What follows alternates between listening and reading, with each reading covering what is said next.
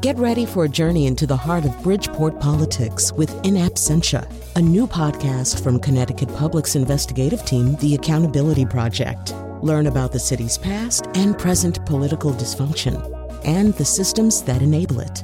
Tune in wherever you get your podcasts. Funding provided by Joe Zimmel and Valerie Friedman. I like the dimple in your chin. I even like the tricky way you grin, yes, baby. Still, you ain't nowhere. You ain't no kind of catch. Doggone you, woman, your socks don't match. Your teeth have that pearly. You know, Fats Waller hits upon one of the many paradoxes and quandaries posed by the topic of our show today socks.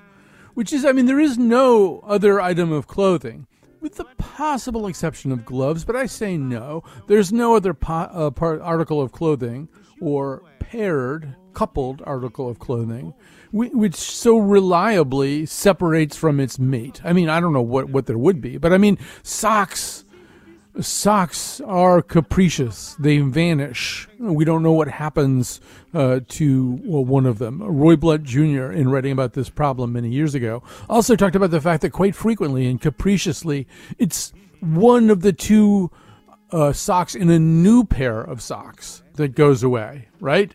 And he says the poets. I'm quoting from Long Distant Memory, but it says something along the lines of the poets have written inadequately of the pleasures of sliding on a, a very new pair of socks. All of these things are true. Many more things are true. And we're going to do a show about socks today because you need this show. You need it more than you need a show about some of the things that are troubling your mind right now we'd like to trouble your mind about other things. A little bit later in the show, we will especially trouble your mind when we uh, explain to you via one of our guests that uh, it is quite possible that there's sort of a black market for used socks. The people who want used socks want them for foul and fetishistic purposes. They want dirty, stinky socks. I don't know. You you know you you can complete that circle, but or or we will. Um, and then at the end of the show today, I I insisted on this, and I now realize that, like so many of the things that I insist on, this is a dubious premise. because Socks the cat, who was the Clinton cat, who witnessed all of the dramas of the Clinton era, uh, or at least could have um, has stayed with me. I mean, not literally. I don't have socks here. Socks is dead, but um, you know, he's just sort of stayed in my mind as the example of an especially, especially enigmatic uh, uh, presidential pet. And also, he, at the end of his run, at the end of the presidential run, he didn't go. He didn't leave with the Clintons. He left with Betty Currie, who was Bill Clinton's personal secretary, and therein lies a tale. But to begin with, we really just got to get right at the heart of socks, qua socks. And to do that, uh, Kim Adrian, she's sort of the reason we're doing this show because she was on a different show and then it came out that she had written a whole book about socks. And we said, oh, well, we're doing another show with you. Uh, she's the author of the memoir, The 27th Letter of the Alphabet. Uh, her most recent book, Dear, Knaus- Dear Knausgaard, uh, was published in September. It's uh, it'd be a hard book to describe, but it's a set of responses uh, to the great Scandinavian writer. She teaches at Grub Street in downtown Boston, and she joins us now. Hi, Kim Adrian. Welcome back. Hi, Colin. Thanks. It's nice We- to be back. We should say your sock book uh, is part of a series of books called, I believe, Object Lessons, right? These are, it's the kind of thing we like to do. I didn't even know this existed, but sort of a deep dive into some fairly quotidian object. Yeah, totally. I I think that you'd probably like a lot of them. Hamburgers and drones and dust. Now, now, did you? I mean, in in, in uh, b- being selected to write the socks book, book. I mean, did you say, "Look, I'd like to write one of those books," or did you say, "I've I've got a socks book in me"? I I think I originally wanted to write about knitting, Mm-hmm. but the problem with writing about knitting is that it's like an activity, not an object. Right. Um, Yes. So I just I don't know why I picked socks. Actually, I probably picked socks because I never knit a sock, but I think I just I'm very attracted to like the small overlooked things. Like I tend to write about that kind of stuff a lot. Um, so I just said I'd write a book about socks, and then all of a sudden I was writing a book about socks. uh, well, that's what happens when you say you're going to write a book about socks. Yeah, you wind up right. writing a book about socks. So, um, but we should say that the earliest known socks. I, I, I am descended from Neanderthal. I have a great deal of Neanderthal DNA. We, our people, did not wear socks. Um, we didn't need socks. We didn't want socks we want our land back. That's what we want. But um, but so the earliest known socks are on some much more Ponzi uh, kind of uh, early human named Otzi. Tell us about Otzi. His mm. socks, we should emphasize, were definitely not knitted. No, knitted, knitted socks took a while for us to figure out. Um, Otzi, Otzi was a Copper Age huntsman who was wandering around in the Alps there's actually kind of a dramatic story attached to him. They think that he was probably being chased because he had a arrow head wound in a shoulder that seems like it was recent, right before his death. Anyway, this is about 5,000 years ago, and he got enclosed in ice, and so he was perfectly preserved, which is really rare, especially for clothing. Um, so we have this amazing 5,000 year old outfit, and it included shoes and socks and that they were kind of all of of one thing. So they were three part object. There was the leather outer covering and inside that was a kind of net made out of rope and the net was holding a bunch of hay in place. So the hay was the sock. That's the earliest thing that we can kind of call a sock. Yeah and i think we we may be stretching the point or the definition or the sock I mean, it, it it's borderline. Wow, my ankles are cold.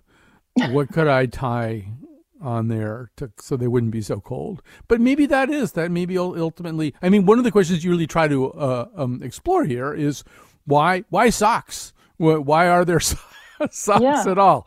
Uh, Albert Einstein, the smartest man in the world, did not wear socks, uh, but the rest of us do. So I don't know. Is there an easy answer to why socks? Um, well, I think Otzi was smart to wear socks because he was hiking in the Alps. And one of the reasons we wear socks is so that we don't get frostbite or trench foot. Those are two of the most dangerous things that we can have happen to our feet. Um, and that's basically when both those conditions will lead to vasoconstriction. So all the blood vessels will constrict and your foot doesn't get any more um, nourishment from the blood and they basically die. The flesh dies. So he was smart to do it for that reason. Um, he's clambering over a bunch of stones and rocks, and we don't really have that much protection.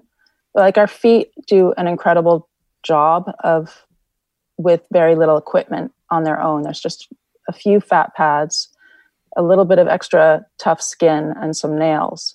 Um, so if you're going to climb the Alps, I think wearing shoes and socks is probably a good idea even if you're a copper age guy. right. Well, as you point out too, the, feet have 52 bones and 66 joints, and and a lot of nerve endings too. There's yeah. one of the one of the reasons that we torture people. Well, not we, you and I, but what, why people get tortured by beating on their feet is because the feet uh, are, in fact, unbelievably sensitive. It probably makes sense to be choicey, choosy about what we put on them. It, it doesn't. It do, I mean, that's a funny question. The feet have more nerve endings per square centimeter than any other part of the body. Um, and I, I've read that it's between seven and 8,000 nerve endings per foot. Um, so, yeah, you kind of want to protect them for that reason, but actually, they're there because we walk on them and we need that information. So a lot of people who are like barefoot advocates would say it's much better to go barefoot and know exactly what's happening underneath your feet than to wear shoes and socks. Right, which I, I think makes a certain amount of sense. I, I will also say that uh, one thing that uh, a memory that was stirred up by your book is that my mother when I was growing up, the kids in my neighborhood at that particular moment in history, it was in the 1870s. Um, um, the kids in my neighborhood, they didn't they wanted to wear their sneakers with no socks. It was not cool to wear socks. Uh, mm-hmm. and so I wanted to be like they were and my mother didn't and she told me she got the name of the president wrong she said that herbert hoover's son had died from a blister he got from not wearing socks and then she would say he was the most powerful man in the world and he couldn't save his son um, it's all actually uh, calvin coolidge but she's kind of not wrong about the rest of it she's not, and she got the alliteration right. Herbert Hoover, Calvin Coolidge, but um, yeah, he was 16. He was a 16 year old boy, and it was in 1924, which was four years before penicillin was invented. So he got a really nasty blister, and I think it was less than a week before his blood got poisoned from the infection and he died. Um, you know, Albert Einstein was not wearing socks. I, I don't know when he stopped wearing socks, but presumably after penicillin was widely available. So it wouldn't have been that smart pre penicillin. we yeah we haven't really pinned down those two dates. Right. Um, but his whole point was that um, he explained this in a letter to a brother or a cousin or something like that that he realized that you when you wear a sock your shoe wears a hole in the sock uh, often at, often at the big toe but where he says so i he, he just thought what was the point? Um, what was the point of wearing something that your shoe is going to wear a hole in? And you can't argue with that because he's albert einstein. You maybe Right. could argue about it in other ways so Right. your your book kind of gets all into all kinds of fascinating areas. M- Maybe we should just talk a little bit about one of the things that you really explore in some depth is the kind of question of where is the sock's role in fashion, and, and using a, a lot of semiotics and fancy sources like Roland Barthes uh, and people like that. You sort of get into this idea of the sock as the small gesture. But say say more about that. Um, okay, so I when I was writing this book, 2016, I don't think it's such a big deal anymore, but there was this big hashtag that was kind of all over the place that was sock game. And the idea was to show off your socks on Twitter or wherever, especially men, your, your fancy socks with this hashtag sock game. And I just thought that was really interesting in light of some of the things that Barthes says in this great collection of essays called, I think it's called The Language of Clothes or The Language of Fashion. I'm not sure. But what he argues is that the, the traditional thinking about why we started wearing clothing is that we started because of necessity, um, modesty, and decoration. And each of those is fascinating in and of themselves when you start looking at them, especially decoration. Um, but Roland Barthes argued that actually we're also communicating with our clothes.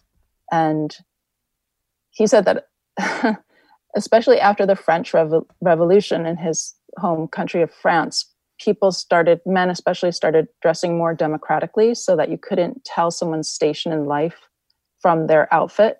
Everybody kind of wore the same, what he called Quaker suit.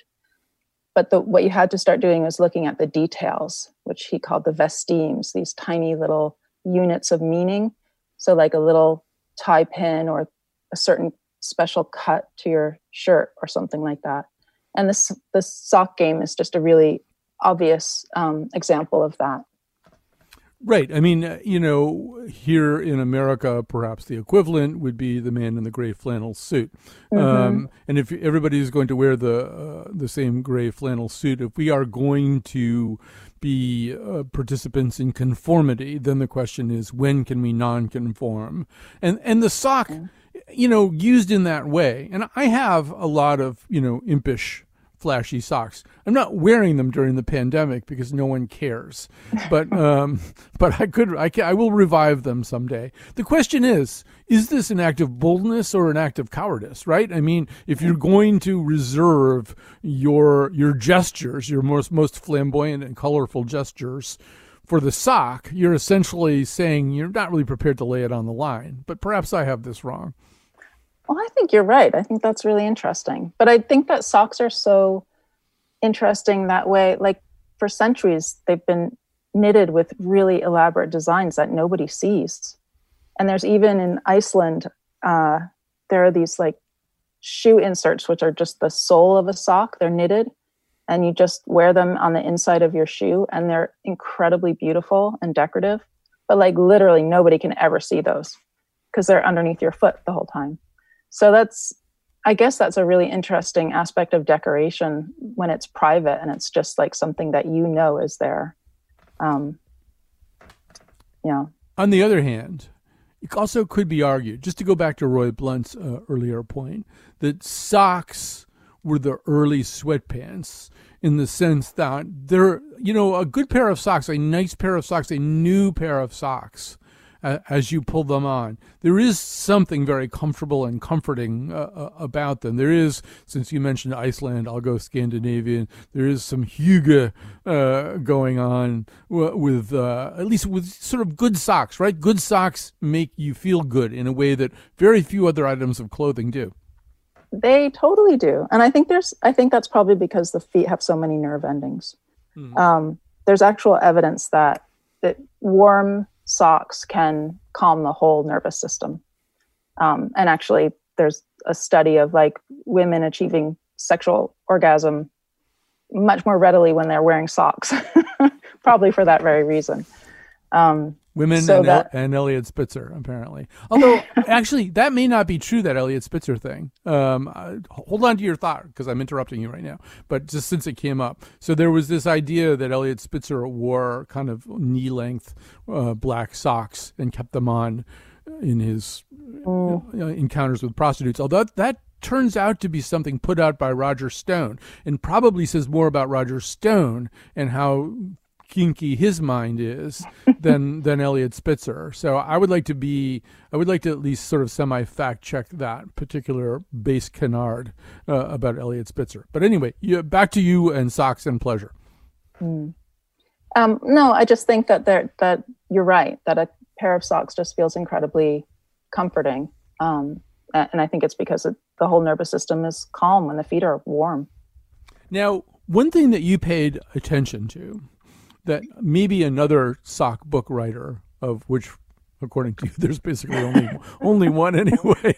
He's long gone. But right. another sock book writer probably wouldn't have spent quite as much time thinking about the darning of socks. Mm. Um, even though we know from Eleanor Rigby that darning your socks in the night when there's nobody there and nobody cares is really, you know, the the, the, the ultimate statement, the nadir of loneliness and, and, and a feeling as though you're kind of doing something that you have to do, uh, but it, it isn't necessarily fulfilling. It's a necessity. Mm. And this is something you explore a lot, the, this whole idea uh, of darning socks, up to and including the recognition of a uh, Hitler, uh, Hitler body double or something. We can maybe come to that, but just talk about darning of the darning of socks and whether there's any kind of chop wood, carry water or fulfillment that comes from it.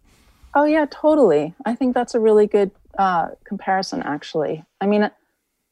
I spend at the end of the book a lot of time, like you're saying, talking about darning socks, mending, the idea of keeping, um, because I've just been discussing the the incredible voracious cycles of fast fashion and the hmm. huge number of socks. I mean, that's just one tiny part of the human wardrobe, but you know, we produce over 80 billion socks, I think it is, per year. Every yes. year, 80 billion, again and 80, again. 80, 81, 81 billion, but who's counting? 81 billion, yeah.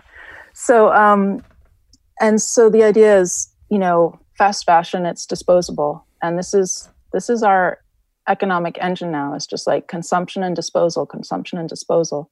So I try to spend some time looking at the idea of just like what happens in the middle of that creation destruction cycle.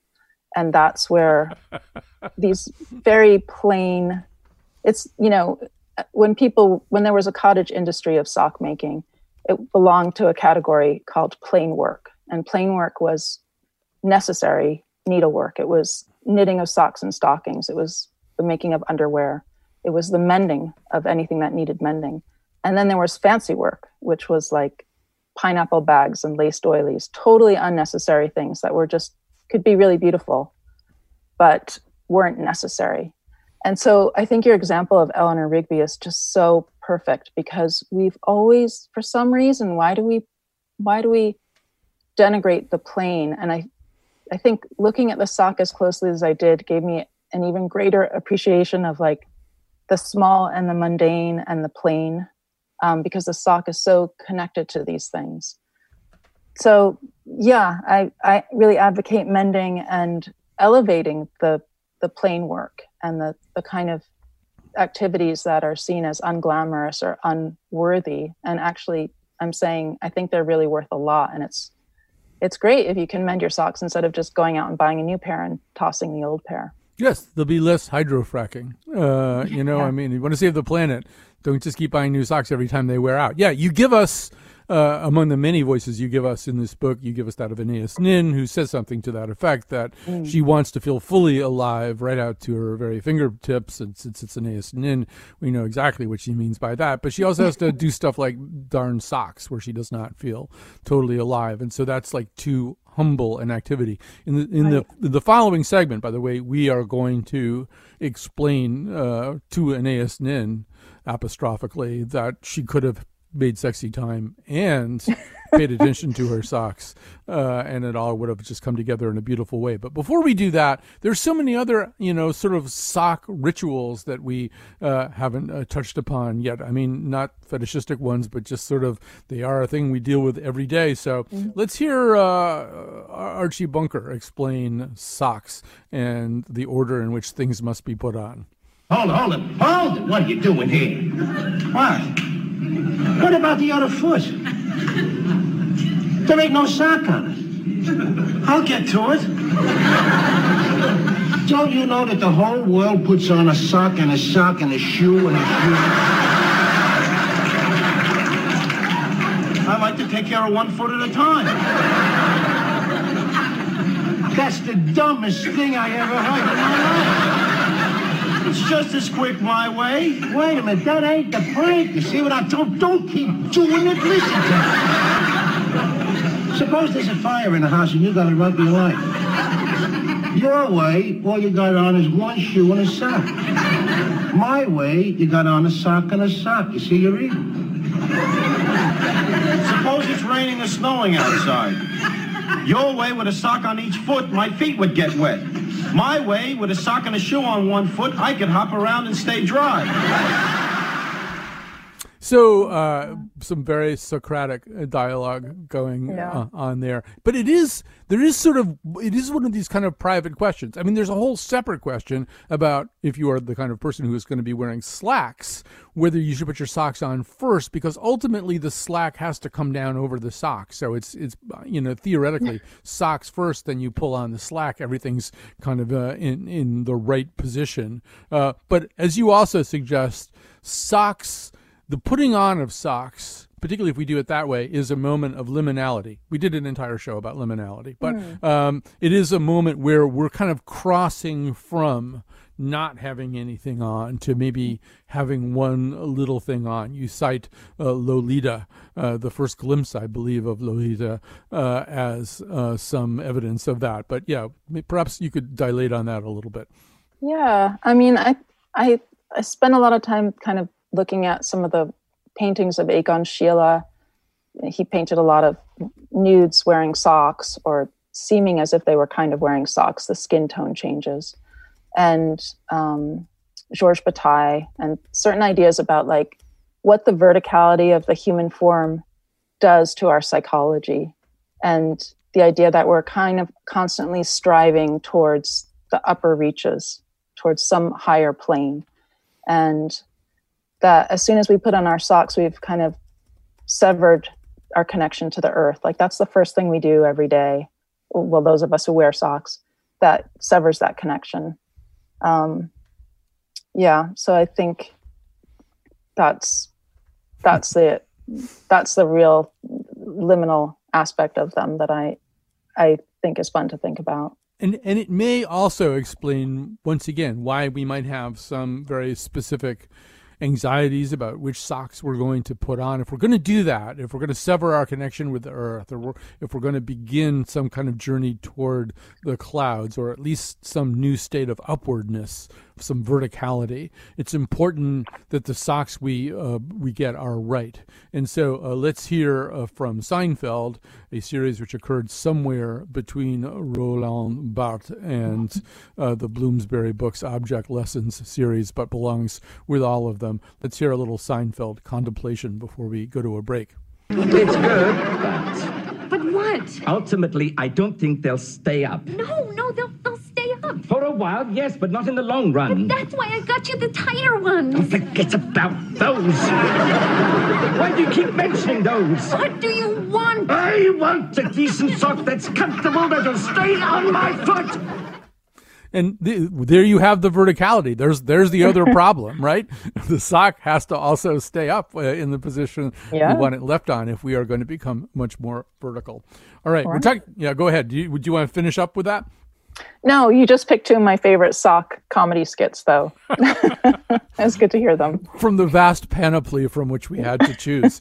uh, all right, Kim Adrian is with us. Uh, she is going to join us uh, uh, and another guest for uh, our next sex- segment, which will involve. I mean, if you have little ones or something, I don't think it's going to be any too upsetting. But we will be talking about sex and the relation and the relationship to socks. And th- well, I- that's all I'm going to say at this moment because I don't want to alarm you. Uh, we'll be back in just a second. dirty. The longer you wear them, the stronger they get. Sometimes I think I should wash them, but something inside me says no, no, not yet, not yet, not yet, not yet, not yet. Black socks, they never get dirty. The longer you wear them, the stronger they get. Sometimes I think I should wash them, but something inside me says no, no, not yet, not yet, not yet, not yet, not yet.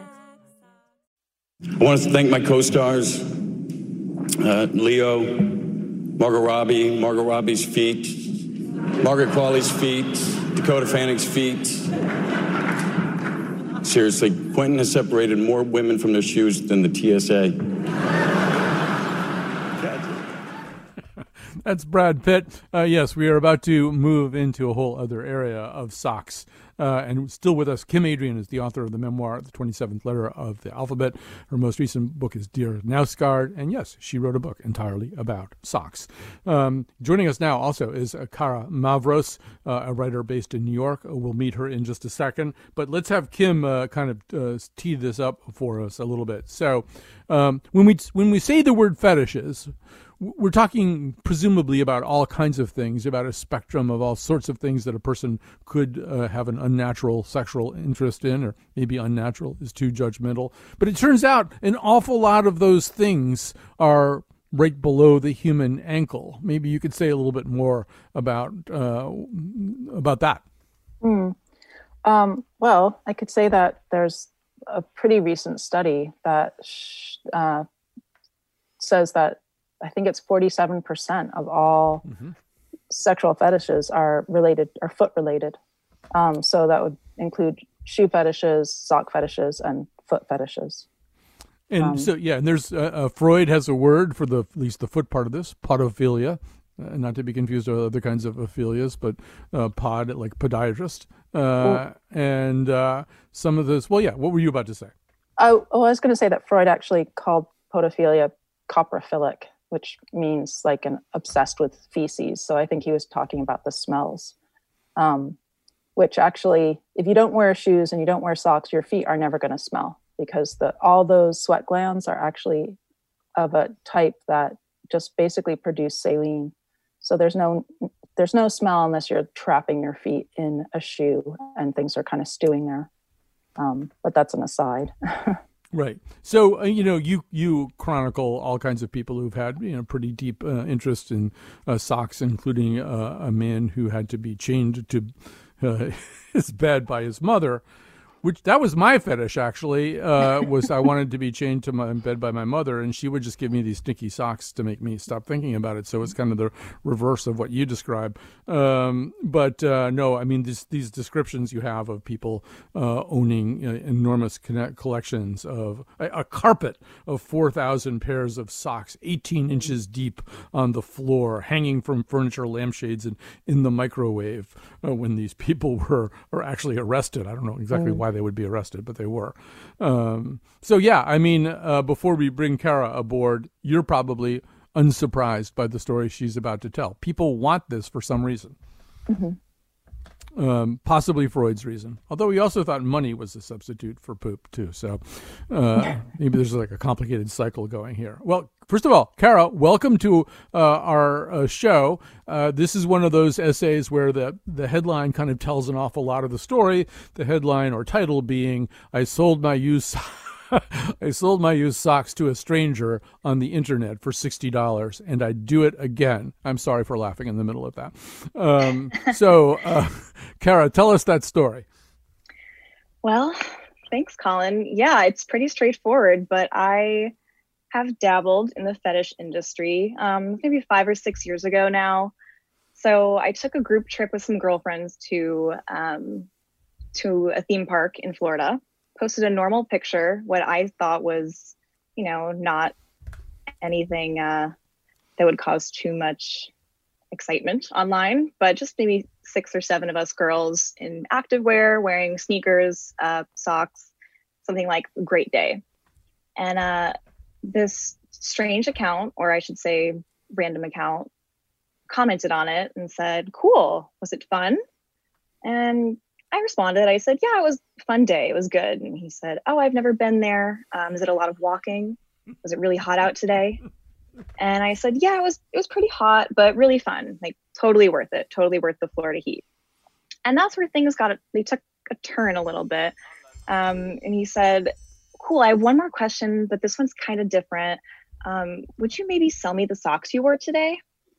And I was like, okay, this took a turn. It's not what I was expecting, but why not? I guess. I was just intrigued, honestly. So I said yes. We were DMing, and then I gave him my Snapchat eventually because I thought that was a little less invasive than a phone number. Um, so then, yeah, we had this arrangement set up. I would send him my socks. He said he would pay anything, including the price of the ticket for the theme park for the day. So I said, great.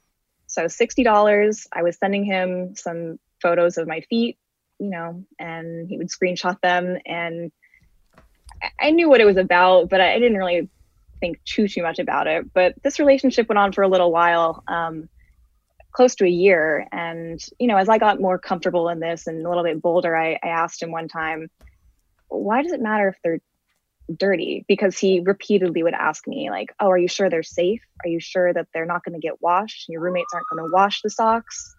Um, and I was like, no, no, no, like they're fine. So I asked him, why, why do you want them to be dirty? And he said, oh, I just really like the thrill of cleaning really dirty things.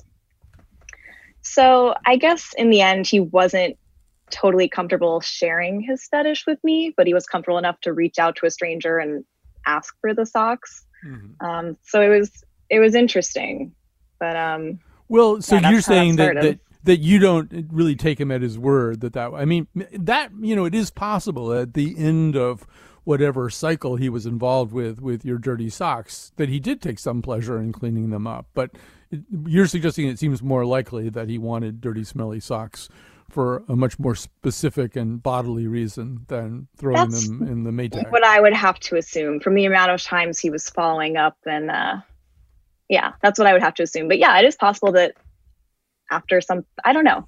I don't know. so so oh well let's we have to bring Kim back into this conversation. Although I'm not sure Kim is eager to come storming back into this conversation. Let's just let's pretend she is anyway. You know, so let's be Kim French semioticians about this or, or something. It seems to me that, you know, the rather than going with Freud or, but being kind of dis, kind of a little bit connected anyway to Freud's thinking, there's this sort of humiliation here, right? There's a way hmm. in which if you were going to seek out and spend time, intimate time, with hmm. somebody's dirty socks, uh, somebody you don't even know their dirty socks, there's some kind of rehearsed humiliation involved there. But perhaps you have other thoughts. Oh, well, that's really I I had that didn't occur to me, but I think you might be right just because of the idea of of feet being, you know, dirty. But um, I always have thought of it more as, and maybe this is because, in a way, I've had my own fetishistic relationship to socks, not sexual really, but um, my, when my kids were little, it was really hard for me to throw out their socks. Mm-hmm. Um, I just got like I think because they're shaped like feet and they grew out of them and the foot is such an intimate part of the body, it was just I had to just like create bags of old socks and then eventually when I felt really brave I'd throw them all out, but it was ridiculously emotional for me. So I always think of I guess sock fetishism as um, being related to that like like somehow believing that the essence of someone attaches to something that they wore and it's kind of like in this in this sexual mode like this guy who was buying Kara's socks that it's a stand-in for an actual person. So it's this kind of fear-based desire. Um, but I, I think the humiliation aspect of it is interesting, and definitely could see how that could be part of it too. That could be my uh, my own massive set of psychological problems. Speaking, who, who knows? So, Kara, um, I mean, on the one hand, this isn't like, you know, some fetish where some guy wants to spank you. I mean, your hands are clean, so to speak, here. You send the socks off and that's the end of it. Um, but do you, I don't know, did you feel any sense of violation or encroachment knowing that somebody was up to no good with your socks? You know, when I think about it, yeah, it's a little bit unorthodox, sure. But on the other hand, it's like these are dirty socks that cost what a, a, couple bucks tops anyways. Like i'm going to throw them away and get a new pair soon. How do i know that someone's not going to dig through my trash and do the same thing? I might as well make a couple bucks. So i mean now i'm worried about your neighborhood. Um, but um, well no i thought well one of the things that was very touching in your essay is that you did feel at least in some remote corner of your psyche a little bit affirmed by this right? You hadn't always liked your feet yeah, I mean, not in any grand special way where it was a, a big um you know discomfort of mine but i yeah i never really i've never thought of feet as an especially sexy sexy part of the body especially my feet. And something i think they're pretty normal but i don't know i just it never really clicked in my brain that that's something that other people would find desirable. Um so yeah there's a little bit of flattery i guess you could say and yeah, I figured if he's coming to me, a stranger, asking for this, I don't know, he probably doesn't have anyone else in his life that would take him up on this. So I might as well see if I can help. Right. Well, listen, eh, that is, you know, that that is the de- definition of generosity, except that you were getting fifty bucks. Um, all right, so um, well, listen, we have to stop there because we'll lose our FCC license if we talk about this anymore. But uh, thanks so much to Kim Adrian, who's sort of our anchor guest here today, uh, and uh, check out her books like the Twenty Seventh Letter of the Alphabet, uh, or Dear Knausgaard uh, or her book about socks for the Object Lessons series. Kara Mavros is a writer based in New York. Hopefully, this won't be like the first paragraph in her New York Times obit seventy years from now. Uh, but um, and I have to say, you tell one thing here because it just only fits here. So this is the first day in many, many, many months that our show, that the technical uh, producing part of our show is not being done by Kat Pastor, who we don't really know all that well. We love Kat Pastor because she's just like this no drama tech producer. Instead, it's being engineered. I should say uh, the tech producer today is our boss, Katie Tolarski. So we'll probably be written up for this whole conversation. Uh, but uh, when we first started talking about this at a meeting on Monday, the minute Betsy Kaplan mentioned the title of Kara's piece, Cat Pastor perked right up. I didn't still didn't understand what was being discussed, and Cat Pastor uh, brightened right up and goes, "Oh yeah, you can make a lot of money doing that." I thought, oh well, they're just you know things that you don't get to know about people, particularly if you meet them, and then a pandemic starts right after that. So uh, we're going to take a little break here. We're going to come back, and we are going to talk about another kind of socks, a socks that is a cat. Those silk shiny stockings that I wear when I'm with you. I wear cause you told me that you dig that crazy hue. Do we think of romance when we go to And we're back. Uh, and so, as I alluded to, a cat pastor is uh, not here today. I'm somewhat alarmed about what she might be doing when she's not here. Uh, but we are so excited. Katie Tolarski, the big kid, uh, who is our boss, has uh, taken over, and she's the technical producer uh, today. And as you can tell, things are going swimmingly. Uh, Betsy Kaplan, senior producer of the Colin McEnroe Show, is the producer of today's uh, episode. And I believe the latest is that we're not going to be on the air. If you're listening here on Wednesday, anyway, I believe tomorrow because of the the committee vote on and debate on um, the Supreme Court nomination of Amy Coney Barrett. Uh, we probably will not be on the air, but we're going to be back on Friday with um, a, a, an episode of The Nose where we're going to be talking about, among other things, American Utopia. This is the new David Byrne concert show, which uh, is turned into a uh, HBO special, uh, a movie shot by uh, Spike Lee, and I've already upset people by saying I don't like it.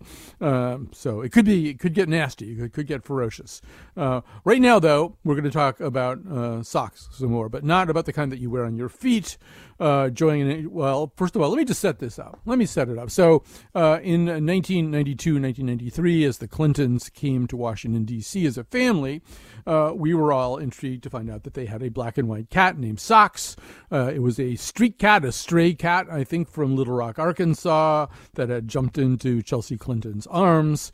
And so Socks uh, accompanied, accompanied us through the somewhat storm tossed Clinton era uh, and um, you know had his uh, eyes opened, his cat eyes opened in ways that uh, we probably did too. Uh, and there's a lot that we can say about socks. We're going to have uh, a guest here though, Chloe Bryan, uh, the deputy editor of Mashable's shopping section, covering tech and lifestyle products. previously, she was a culture reporter for Mashable. She wrote a piece about the GOP investigation of Socks the cat. It was titled "Remember When Republicans Went After Socks the Cat." So, uh, first of all, Chloe, welcome to the show. Hi, thank you for having me. So, uh, we probably have to set this up a little bit more. So, socks, and you sound too young to have experienced this as directly as I did. Um, but um, but Socks was kind of a celebrity. Socks, in the way that presidential pets either can or can't be. Um, Socks was kind of a celebrity, and so so what happened? Right, people sent mail to Socks, and, and there your story begins. I'll let you take up the thread.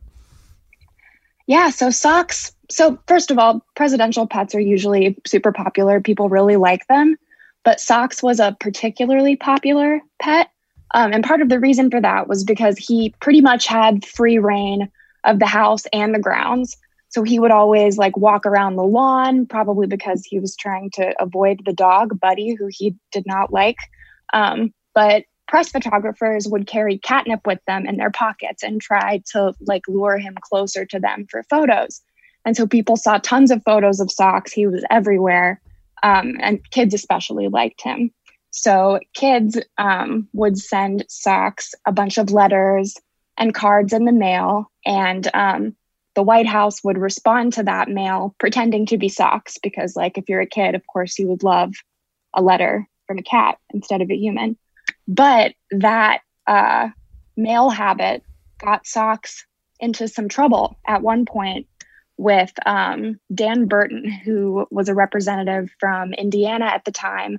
Um, at one point, he sent a letter to President Clinton saying that um, it was wrong for the White House to use taxpayer money to send mail from Socks um, and in this letter, which was uh, reported out by the Chicago Tribune at the time, this is my favorite quote from it. He says, Who pays for the postage? If it comes out of the White House mail budget, why are the taxpayers being made to pay for your felines fan club? So Socks was really in hot water at that point. Although we need to mention, I mean, Dan Burton, he was one of the, Hillary Clinton at one point talked about a vast right wing conspiracy to get the Clintons. Uh, Burton was very much part of that. He went after them about everything. Like many of the critics of the uh, Clintons, his hands were not clean. It came out that during his first marriage, I think he uh, fathered a child out of wedlock with somebody else. And he eventually got in trouble for abusing his franking privilege, right? It turned out he was sending out too much mail. Yeah, so he, I mean, as you said, he was involved in quite a few political scandals during his career, and his mail use definitely wasn't the most severe one. Um, but at one point, this was pretty far past the socks era of things. Um, he ranked in a study as the fifth biggest user of congressional mail, and a lot of that mail um, was basically anti-affordable care act messaging um, which even his challengers in his republican primary were like this is a little bit much for your congressional mail use so it kind of makes socks's fan mail seem like small potatoes at that point Yes, and quite harmless. Um, and uh, we should say that socks. I mean, you know, there have been, you know, presidential pets. They come and go. Uh, President Trump, of course, has never had a pet, um, but everybody else pretty much does. Um, there was something about socks, and I think some of it also was that socks always had this slightly alarmed look on his face, but also there's a way in which a cat is a little bit uh, implacable and, and hard to read. And anyway, as a result, people did all kinds of things. I mean, there was a video game that was going to uh, exist uh, that involved socks, I believe, saving the world from nuclear Armageddon. Socks yes, wound yeah, very you you weird video game. You want to say Super something weird. about that? Yeah, go ahead. Oh no, I mean I, I, have nothing to add to what you said, but it's it was just a, a strange idea that I wish had been executed fully because I would love to play it. There was a guy who came along later. I think his name was Tom Curtin, who actually started a GoFundMe. He got the rights to the game somehow, and he he was still like years later going to do it. I don't think it ever uh, um, sort of reached fruition, but but it was. And like Socks and Bill Clinton, where they were on a stamp in the Central African African Republic, they had a Socks stamp. Um, so there just sort of was sort of a way in which Socks had charisma. But um, Chloe, as you suggested, the problem was that starting around 1996, the Clintons added a dog named Buddy to their menagerie, and and Socks and Buddy hated each other, right? They did. They did not get along at all, um, to the extent that when the Clintons left the White House, Socks actually went to live with Bill Clinton's secretary, who people might remember um, as a prominent figure in the Monica Lewinsky scandal. Um, so he went to live with her, and Buddy stayed with the family. Um, Socks lived with her until 2009 um, when he died. But when he died, I think he was almost 20. So he lived an extremely long life for a cat. Yes, actually, Buddy did not enjoy uh, such a long life or a similar fate. But yes, uh, Bill Clinton uh, famously joked about this, saying, uh, I, I had uh, more uh, I had more difficulty with Socks and Buddy than I did with the Jews and Palestinians. I had less success in getting them to get along. So he did. He gave Socks to Betty Currie, who yeah. So Betty Currie was his secretary, the Mrs. Landingham of the Clinton administration, um, and kind of yeah. And her role in Monica Lewinsky was, I think, that she procured some of the gifts, yes. you know, little books and stuff like that that, that Clinton yes. would give to Monica Lewinsky. But there was also a sense that you know maybe she and Socks both knew too much, so why not put them together and uh, have them uh, live out their days? Um, they probably had a lot to talk about. yes, I would think so. But yeah, I still do regard Socks as, in many ways. I mean, there were other presidential pets. In fact, I think Dan Burton talked about the fact that. Uh, um, that the, the, the Bush 41 had Millie, and in fact Barbara Bush, uh, she would she put out at least one book that was ostensibly written by Millie the dog, um, and uh, and I believe Hillary Clinton did a socks book too, right? Yeah, yeah. Um, so one of Burton's suggestions in that letter we were talking about um, was that the Clintons do the same thing um, with their children's books. So this this book about Millie got published, and then they used the proceeds to pay for that pet's uh, snail mail correspondence. Mm-hmm. Um, but the children's book about socks, um, what like the proceeds from that were donated to the National Park Service, so they were they were already accounted for. Um, so they were not able to to take the same route as the Bushes did. Well, Chloe, I, I, do feel that you and I may have done the very last interview ever done about Socks the cat. It's it's a dangerous thing to say, but here in 2020, I just sort of feel like we this may be the last time journalism returns to look at Socks the cat. So I'm proud that it was with you, Chloe Bryant, deputy editor of Mashable's shopping uh, section, uh, covering tech and lifestyle products, possibly including socks. Uh, previously, a cultural reporter for Mashable. Thanks for joining us today. Thank you so much. All right. And so we're done here. And let me just say, yes, we did a show about socks in the middle of all kinds of national and international crises. But our thought was, yeah, maybe you did need something as comforting as the act of pulling a pair of really nice socks over your feet with all their nerve endings and bones and joints. So I hope we got your mind off things a little bit for an hour. We'll be back on Friday